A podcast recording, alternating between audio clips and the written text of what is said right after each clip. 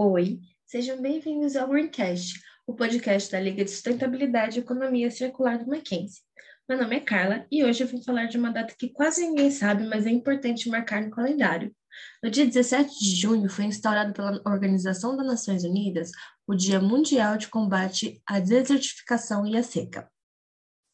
O Brasil como parte da Convenção da ONU desde 1997, assumiu o compromisso de conscientizar e combater o desgaste de recursos biológicos causado pela monocultura extensiva, atividades ilegais de madeireira, além de queimas que ameaçam principalmente a região do semiárido, que é composta de 1.262 municípios dos estados do Maranhão, Piauí, Ceará, Rio Grande do Norte, Paraíba, Pernambuco, Alagoas, Sergipe, Bahia e Minas Gerais.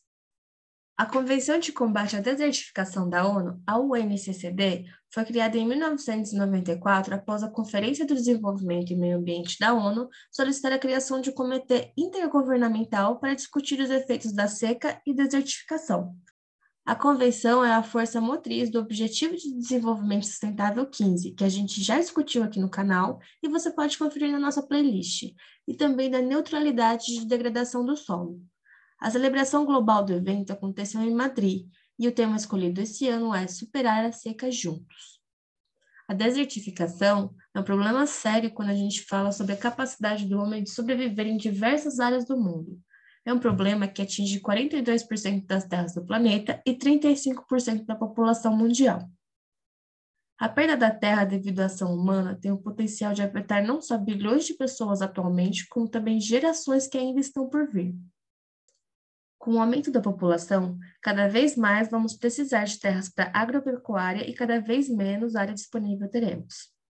Atualmente, mais de meio bilhão de pessoas vivem em áreas em processo de desertificação, o que afeta negativamente a situação econômica e social da população, que constantemente sofre com problemas de escassez e migração forçada.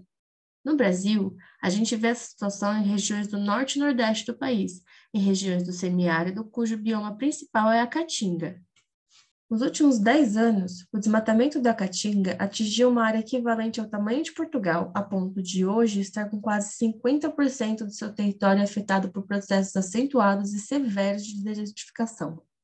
Entre os quadros mais graves estão Ceará, Rio Grande do Norte, Paraíba e Piauí, onde as condições ambientais são vulneráveis à exploração extrativista ou ao manejo inadequado dos recursos naturais.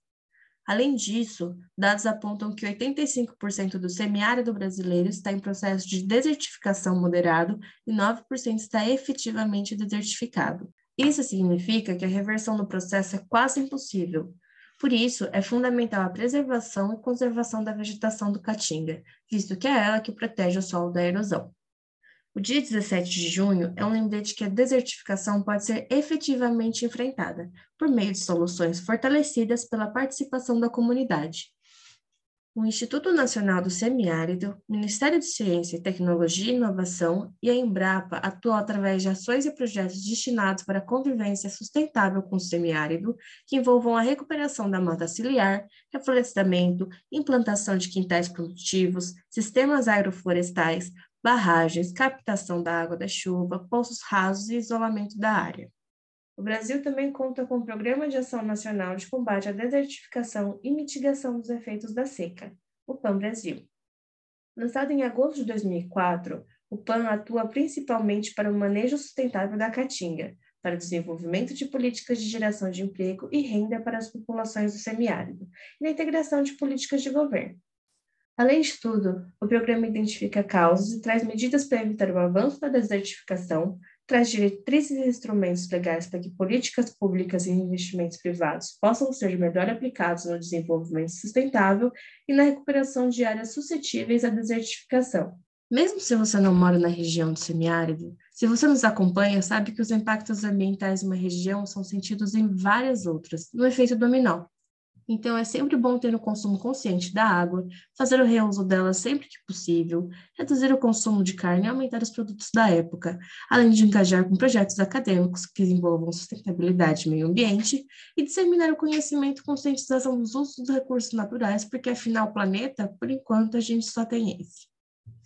Mas hoje eu fico por aqui, gente. Muito obrigada a você que nos acompanha e tira uns momentinhos do seu dia para essa dose de informação.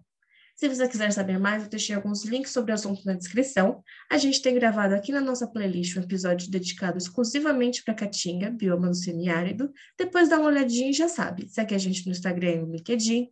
Compartilhe com seus chegados e ajuda a construir um mundo mais circular e sustentável. Até mais!